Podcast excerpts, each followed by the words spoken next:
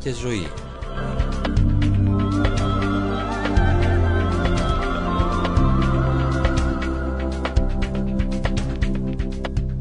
Αντιμετωπίζοντας τις προσωπικές και διαπροσωπικές δυσκολίες της καθημερινότητας.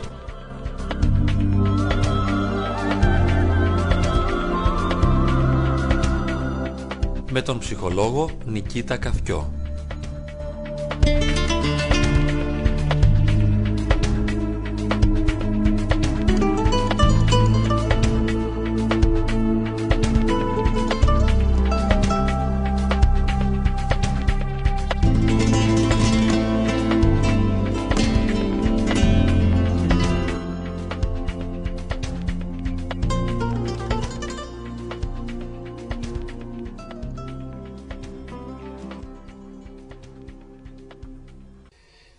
Η εξωτερική εμφάνιση αγαπητοί φίλοι, η ομορφιά, έχει πολύ μεγάλη σημασία στις ε, διαπροσωπικές μας σχέσεις. Τα ελκυστικά άτομα, τα όμορφα άτομα, μας έλκουν, μας προσελκύουν και συχνά προκαλούν μέσα μας ε, ερωτικά συναισθήματα.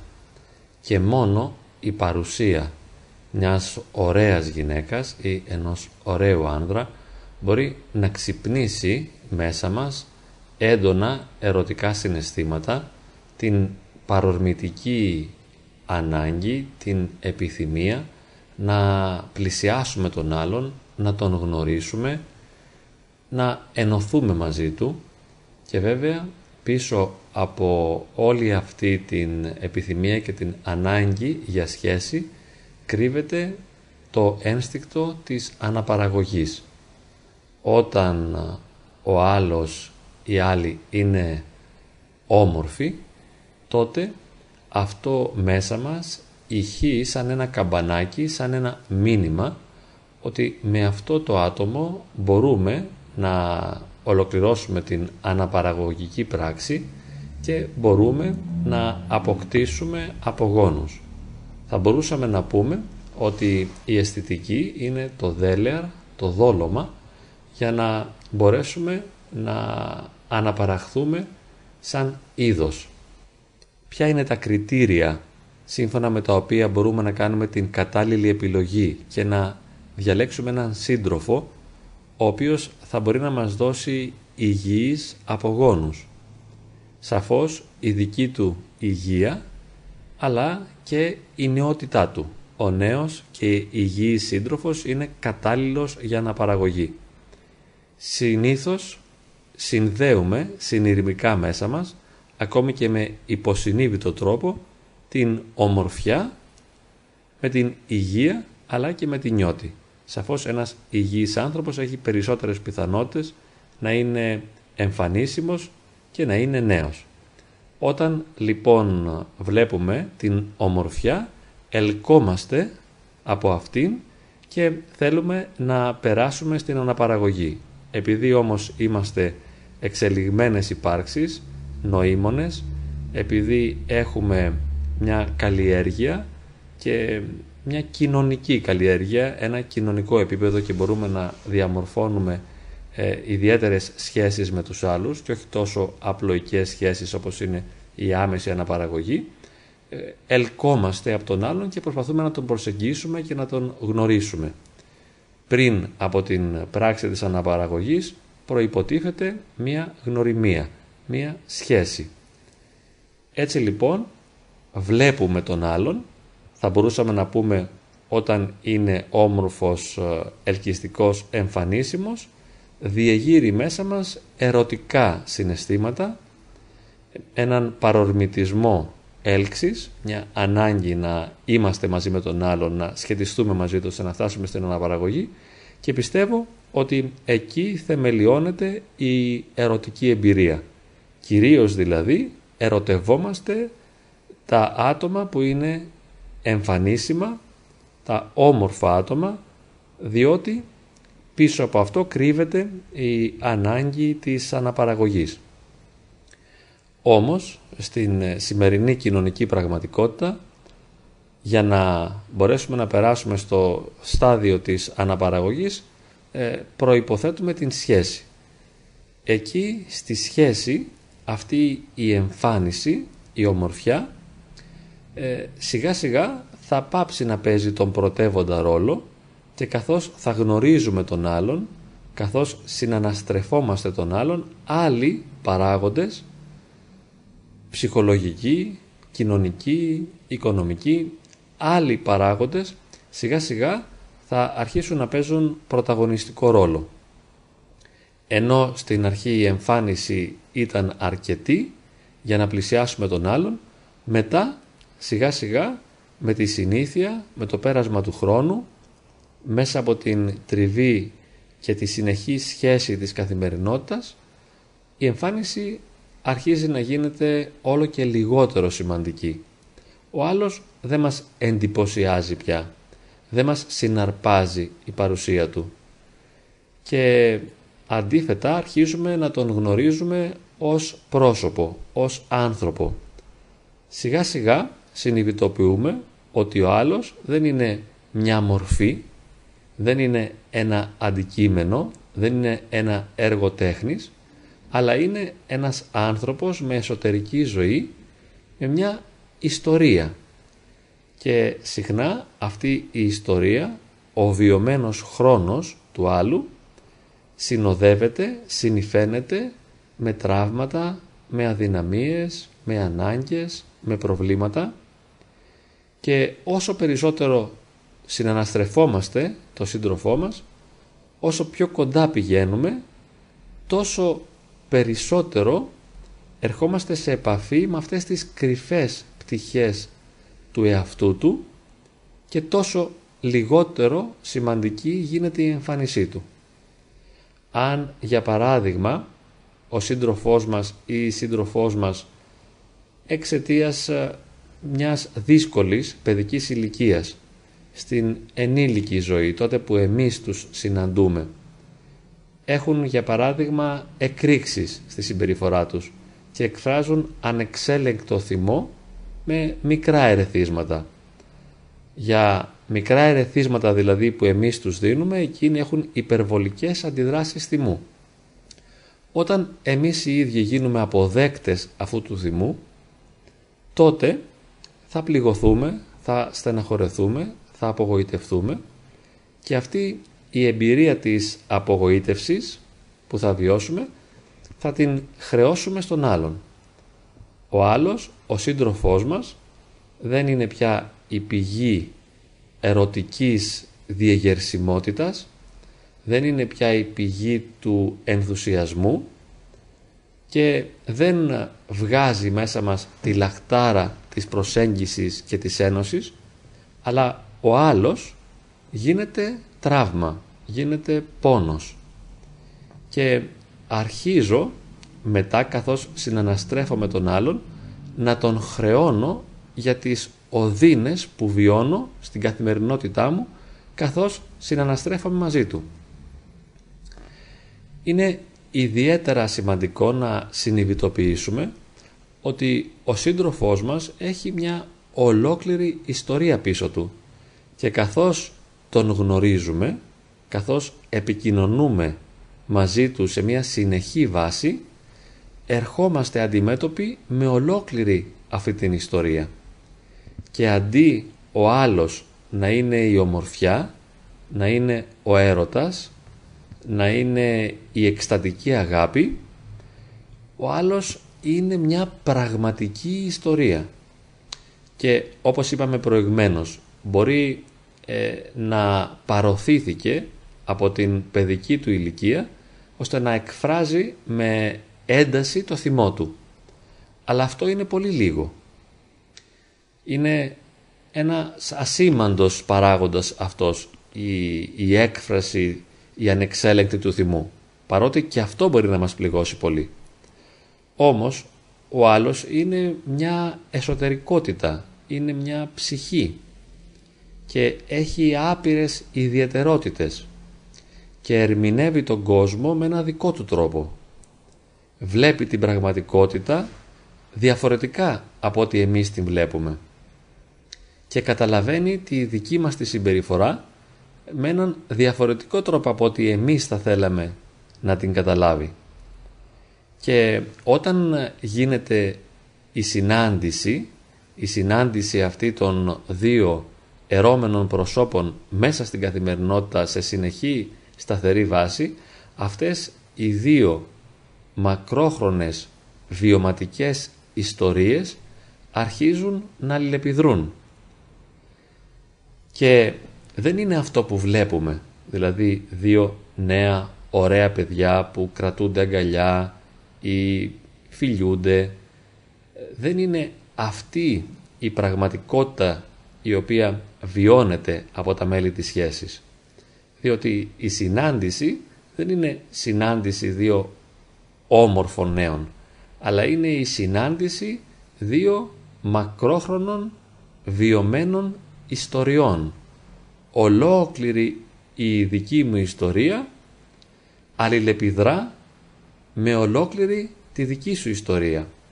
Και έτσι, εκεί που εσύ πόνεσες στο δρόμο της ζωής σου, εκεί που απογοητεύτηκες, που στεναχωρέθηκες, εκεί που δεν πήρες από τους άλλους αυτά που χρειαζόσουν και έμεινες στερημένος από αγάπη, εκεί που εσύ δημιούργησες ή ένιωσες μέσα σου να αναδύονται υπερβολικές προσδοκίες, εκεί που εσύ έγινες ευαίσθητος και ευάλωτος, εκεί που έγινες φοβισμένος, εκεί που έγινες ανασφαλής. Όλα αυτά και το κάθε ένα ξεχωριστά, το κάθε ένα τραυματάκι θα μπορούσαμε να πούμε μεταφορικά, γιατί δεν πρόκειται στην πραγματικότητα για ένα αντικειμενικό τραύμα, αλλά για ένα βιωματικό τραύμα, όλα αυτά τα τραύματα με όλες τις συνέπειές τους θα αλληλεπιδράσουν με όλα τα δικά μου τραύματα και με τις συνέπειες που τα δικά μου τραύματα έχουν δημιουργήσει σε μένα. Έτσι λοιπόν, αντί να έχουμε μία μονοσήμαντη σχέση, ένα εγώ και εσύ στο επίπεδο των εξωτερικών εμφανίσεων ε, και γιατί όχι θα μπορούσαμε να πούμε και των επιφωνιακών καθοσπρεπικών συμπεριφορών. Δηλαδή σε μία πρώτη φάση ο καθένας δεν είναι μόνο όμορφος για τον άλλον, αλλά μπορεί να είναι και καλός, μπορεί να είναι και ευγενικός και ευπρεπής και προσεκτικός, διότι θέλοντας να κατακτήσει τον σύντροφό του, εκφράζει το καλύτερο κομμάτι του εαυτού του. Και γι' αυτό βγάζει προς τα έξω έναν εξειδανικευμένο εαυτό. Αυτή η συνάντηση λοιπόν ε, των δύο ε, εμφανίσεων, των θετικών εμφανίσεων, αυτές οι δύο ομορφιές που συναντιούνται ε, και αυτέ, αυτοί οι δύο εξειδανικευμένοι εαυτοί που στην αρχή επικοινωνούν, καθώς επίπλαστα ο καθένας παρουσιάζει τον καλύτερό του αυτό στον άλλο, όλα αυτά με το πέρασμα του χρόνου θα αρχίσουν να υποχωρούν. Και τότε θα βλέπω, θα νιώθω, θα συνειδητοποιώ ότι ο άλλος δεν είναι ούτε ο ιδανικός ως προς τη συμπεριφορά του όπως στην αρχή παρουσιάστηκε σε μένα, ούτε βέβαια η εξωτερική του εμφάνιση θα παίζει πλέον για μένα έναν ιδιαίτερο ρόλο, γιατί θα το έχω συνηθίσει. Θυμάμαι κάποτε που έμενα σε ένα υπέροχο σπίτι με ένα πολύ όμορφο μπαλκόνι και είχε όμορφη θέα, στην αρχή όταν νίκιασα αυτό το σπίτι ήμουν ενθουσιασμένος και συνεχώς κοιτούσα τη θέα αυτή. Μου έφτανε να κοιτάζω πέρα στον ορίζοντα για να χαίρομαι. Πολύ γρήγορα, μετά από ένα μήνα, δεν είχε καμία σχεδόν σημασία για μένα η θέα αυτή. Ούτε καν την πρόσεχα. Δεν έβλεπα την ομορφιά, δεν τη συνειδητοποιούσα, δεν με άγγιζε. Με ανάλογο τρόπο, ε, η συνεχής επαφή με τον άλλον ε, μα κάνει να συνηθίζω την ομορφιά της εξωτερικής τους εμφάνισης και να μην είναι πια ένας δυνατός παράγοντας για μένα. Δεν έχει ουσιαστική σημασία. Παίζει το ρόλο της, αλλά δεν είναι σημαντικός. Αυτό που βλέπω όμως είναι την ε, προσωπική του ιστορία, όπως είπαμε, τον βιωμένο χρόνο, τα τραύματα, τα οποία δεν είναι ένα και δύο.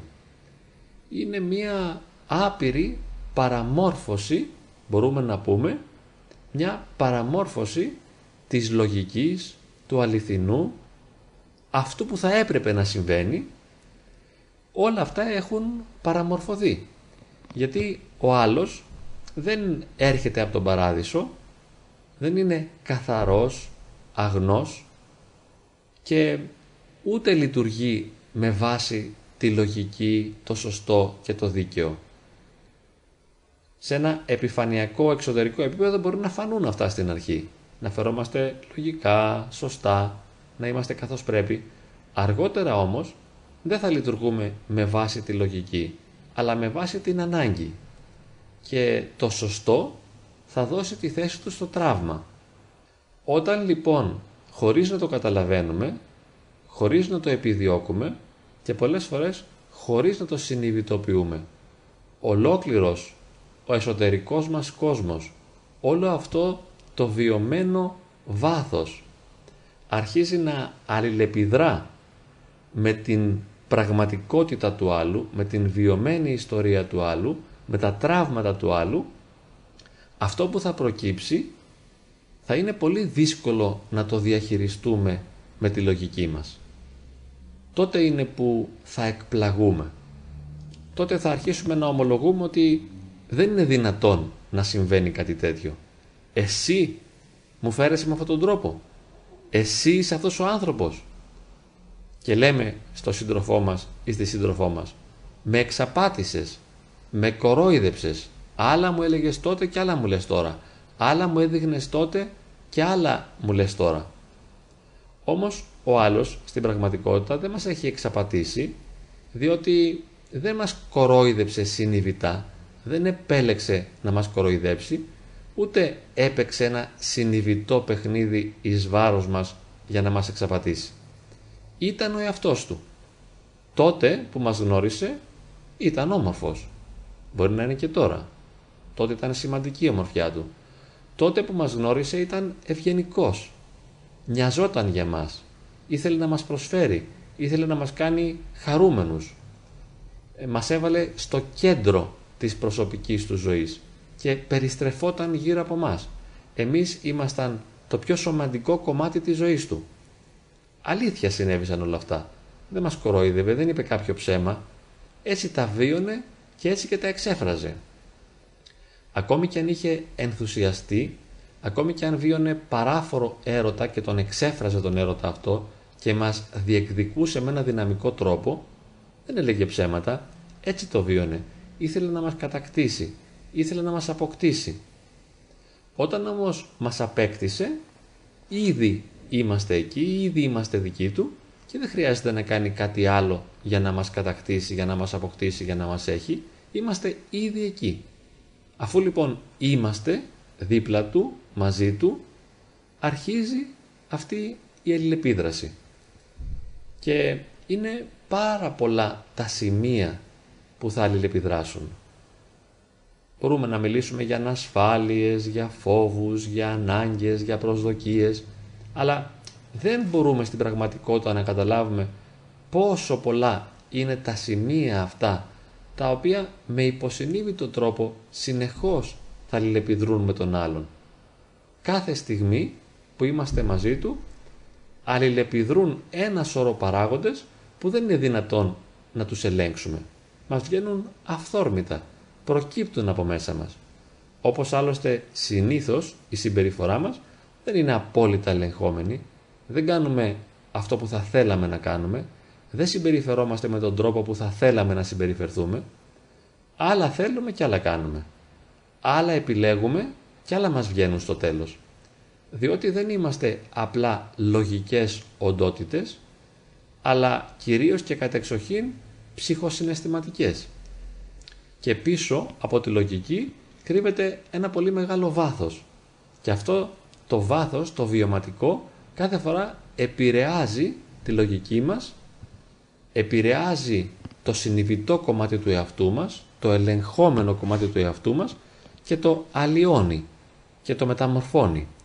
Έτσι λοιπόν, καθώς συναντάμε το άλλο πρόσωπο, δεν επικοινωνούμε με ένα λογικό τρόπο μαζί του και δεν μπορούμε να ελέγξουμε την επικοινωνία μας. Ούτε τη διαδικασία της επικοινωνίας μπορούμε να ελέγξουμε, ούτε και την έκβαση της επικοινωνίας. Και γι' αυτό πολλές φορές η διαδικασία είναι διαπληκτισμός και το αποτέλεσμα της επικοινωνίας είναι απογοήτευση. Τι μπορούμε λοιπόν να κάνουμε, υπάρχει τρόπος να προφυλαχθούμε από τον άλλον;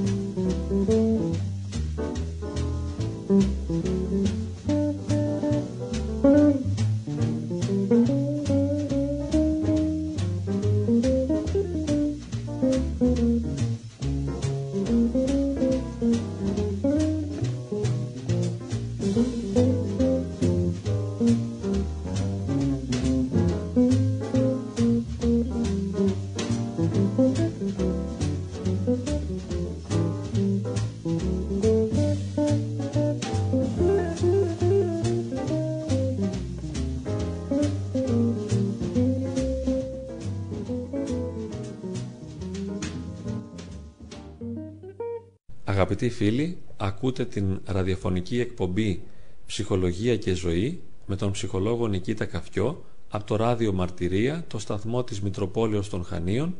Η εκπομπή είναι ηχογραφημένη, αλλά αν κάποιος φίλος θέλει μπορεί να επικοινωνήσει μαζί μου στο τηλέφωνο 28210 99050.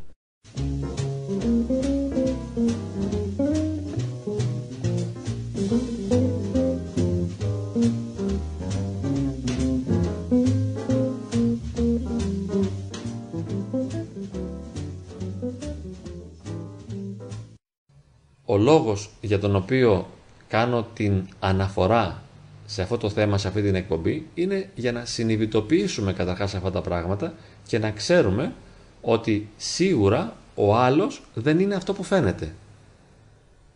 Ούτε η πραγματικότητα της ε, συμπεριφοράς του είναι αυτή που εκφράζει στα πρώτα βήματα της σχέσης.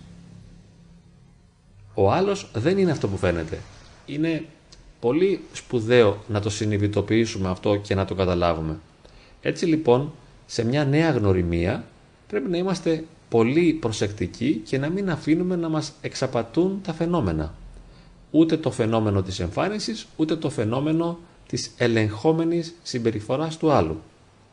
Αλλά πρέπει να περιμένουμε υπομονετικά να δούμε να εκδηλώνονται από μέσα του όσα κρύβει να δούμε να εκδηλώνονται οι ανεξέλεγκτες συμπεριφορές, οι μη ελεγχόμενες. Να μπορέσουμε σιγά σιγά να διαπιστώσουμε το βάθος αυτού του ανθρώπου. Πώς λειτουργεί, πώς αισθάνεται, πώς εκφράζεται, πώς επικοινωνεί. Όχι όμως με ελεγχόμενο τρόπο, όχι να δούμε αυτό που μπορεί να ελέγξει, που μπορεί να με συναντήσει δηλαδή στο πρώτο ή στο δεύτερο ραντεβού και για μια ή δυο ή για τρεις ώρες να δείξει τον καλύτερό του εαυτό. Εμείς θέλουμε να τον δούμε μέσα στην καθημερινότητά του. Να δούμε τις άλλες σχέσεις που έχει τις μακροχρόνιες. Πώς λειτουργούν αυτές οι σχέσεις με τους πολύ κολλητούς φίλους του, με τα συγγενικά του πρόσωπα, με τους γονείς του. Πώς είναι οι σχέσεις του ποια είναι η ιστορία της ζωής του, τι έχει κάνει μέχρι τώρα στη ζωή του. Και σε επαγγελματικό επίπεδο θα μπορούσαμε να πούμε. Έχει και αυτό μια μικρή σημασία. Τι έχει μπορέσει, έχει μπορέσει να αντέξει ε, μια εργασία, μπορεί να υπομείνει τους άλλους. Αλλά και στις σχέσεις του με τους συγγενείς του, με τα αφιλικά του πρόσωπα. Ε, μπορεί να πετύχει αρμονία στις σχέσεις αυτές.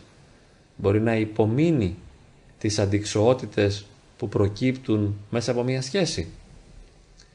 Έτσι λοιπόν αυτό που προτείνω σε όλους μας είναι να είμαστε πολύ επιφυλακτικοί, πολύ προσεκτικοί και να περιμένουμε το χρόνο να δείξει.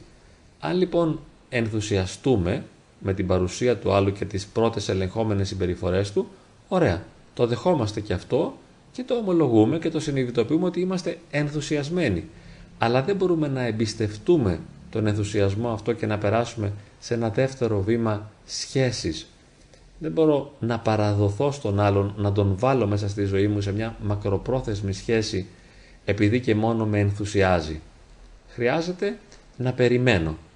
Χρειάζεται να ελέγξω, να δω ποιος είναι ο άλλος, τι συμβαίνει στην προσωπική του ζωή, τι έχει κάνει μέχρι τώρα, πώς αισθάνεται, πώς νιώθει, πώς βλέπει τον κόσμο, ποια είναι η κοσμοθεωρία του, πώς σχετίζεται με τους άλλους ανθρώπους. Και μετά, διότι ούτε αυτό είναι αρκετό, μετά πρέπει να δω στην πράξη πώς εμείς οι δύο μες στο χρόνο μπορούμε να ζήσουμε τη σχέση μας. Ποια είναι η ποιότητα της δικής μας σχέσης μες στο χρόνο. Αν δηλαδή καθώς βγαίνουμε βόλτα, είμαστε μαζί με φίλους και επικοινωνούμε και ανταλλάσσουμε απόψεις, αν νιώθουμε ότι απογοητευόμαστε, ότι στεναχωριόμαστε, ότι μέσα μας δημιουργούνται εντάσεις και συγχύσεις και αγωνίες και άγχη και θλίψεις, αν μας ταράζει ο άλλος σαν παρουσία μέσα στο χρόνο, τότε χρειάζεται να αποσυρθούμε. Δεν μπορούμε να επιμένουμε σε μια σχέση η οποία παράγει άγχος, θλίψη και οδύνη. Μπορεί να μας έχει ενθουσιάσει στην αρχή, μπορεί να είναι πανέμορφος, πανέμορφη, αλλά αυτό δεν έχει ιδιαίτερη σημασία. Κάνουμε λοιπόν υπομονή και περιμένουμε μέσα στο χρόνο να διαπιστώσουμε ποια ποιότητα σχέσης μπορούμε να πετύχουμε εμείς οι δύο. Υπάρχει χαρά, υπάρχει ανάπαυση ψυχής, νιώθουμε όμορφα, είμαστε χαρούμενοι μαζί. Αν ναι, συνεχίζουμε. Και έτσι δοκιμάζουμε με επιφύλαξη τη σχέση μας μέσα στο χρόνο και αφήνουμε να περάσουν μήνες. Και σιγά σιγά παραδιδόμαστε όλο και περισσότερο. Σιγά σιγά εμπιστευόμαστε τον άλλον. Σιγά σιγά αρχίζουμε να κάνουμε σχέδια. Μα εμείς μπορεί να θέλουμε από την αρχή να κάνουμε τα σχέδια και να ονειρευτούμε ότι θα είμαστε για πάντα μαζί, ότι θα παντρευτούμε, ότι θα ενωθούμε, ότι θα είμαστε, είναι ο κατάλληλος άνθρωπος για μας, είναι ο μοναδικός. Ωραία, είπαμε, αυτά είναι απλός ενθουσιασμός. Σεβόμαστε αυτή την εμπειρία του ενθουσιασμού. Μπορεί να είμαστε σε έκσταση, μπορεί να θεωρούμε ότι είναι ό,τι καλύτερο έχουμε συναντήσει ποτέ. Πολύ ωραία. Καλό είναι και αυτό. Το, το κρατάμε. Είναι ένα κρατούμενο. Μετά όμως θα τεστάρουμε τη σχέση μέσα στο χρόνο για να δούμε τι μπορεί να δώσει. Και αν καθώς περνάνε οι μέρες, οι εβδομάδες, οι μήνες και γιατί όχι θα μπορούσαμε να πούμε και λίγα χρόνια, ένα, δύο, τρία χρόνια και διαπιστώσω ότι μπορώ να σχετίζομαι μόνο με τον άλλον, ότι έχω δει τις αδυναμίες του, τα προβλήματά του και έχει δει και εκείνος τα δικά μου προβλήματα και τις δικές μου αδυναμίες.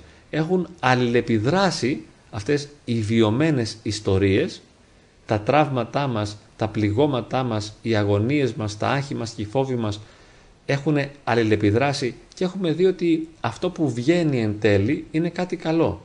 Υπάρχει μια ποιότητα σε αυτή τη σχέση. Τότε αυτή η ποιότητα, η διαπιστωμένη, μπορεί να είναι μια εγγύηση ότι μπορούμε να τα πάμε καλά μαζί. Και πάλι η εγγύηση αυτή δεν είναι απόλυτη διότι η μακροπρόθεσμη σχέση, η συμβίωση, ο γάμος είναι πολύ δύσκολες εμπειρίες. Είναι όμως μια μικρή εγγύηση για να ξέρουμε ότι μπορούμε να τολμήσουμε να κάνουμε αυτό το βήμα.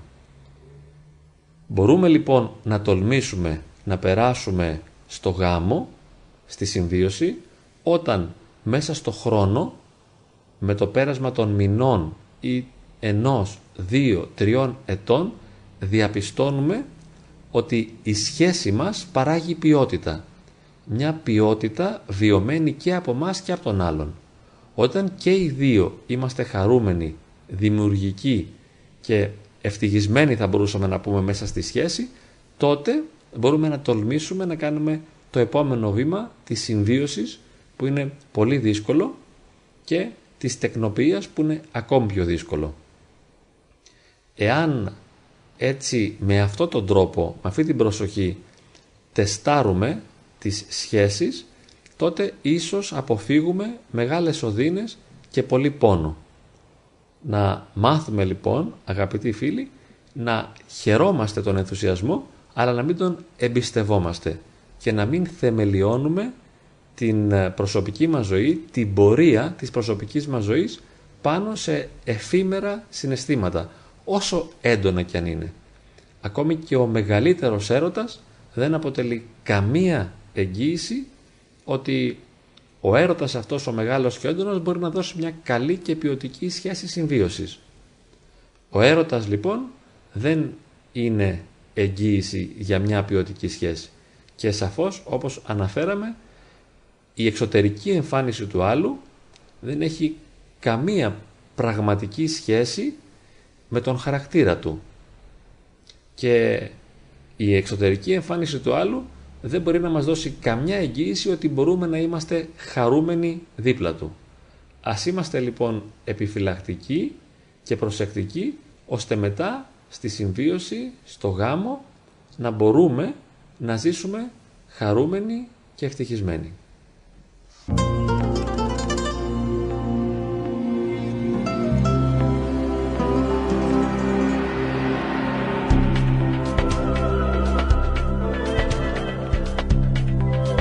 Ψυχολογία και ζωή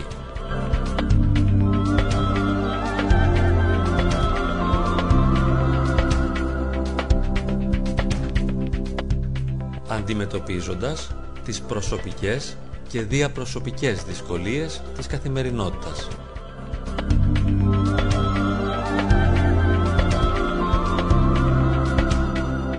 Με τον ψυχολόγο Νικήτα Καφκιό.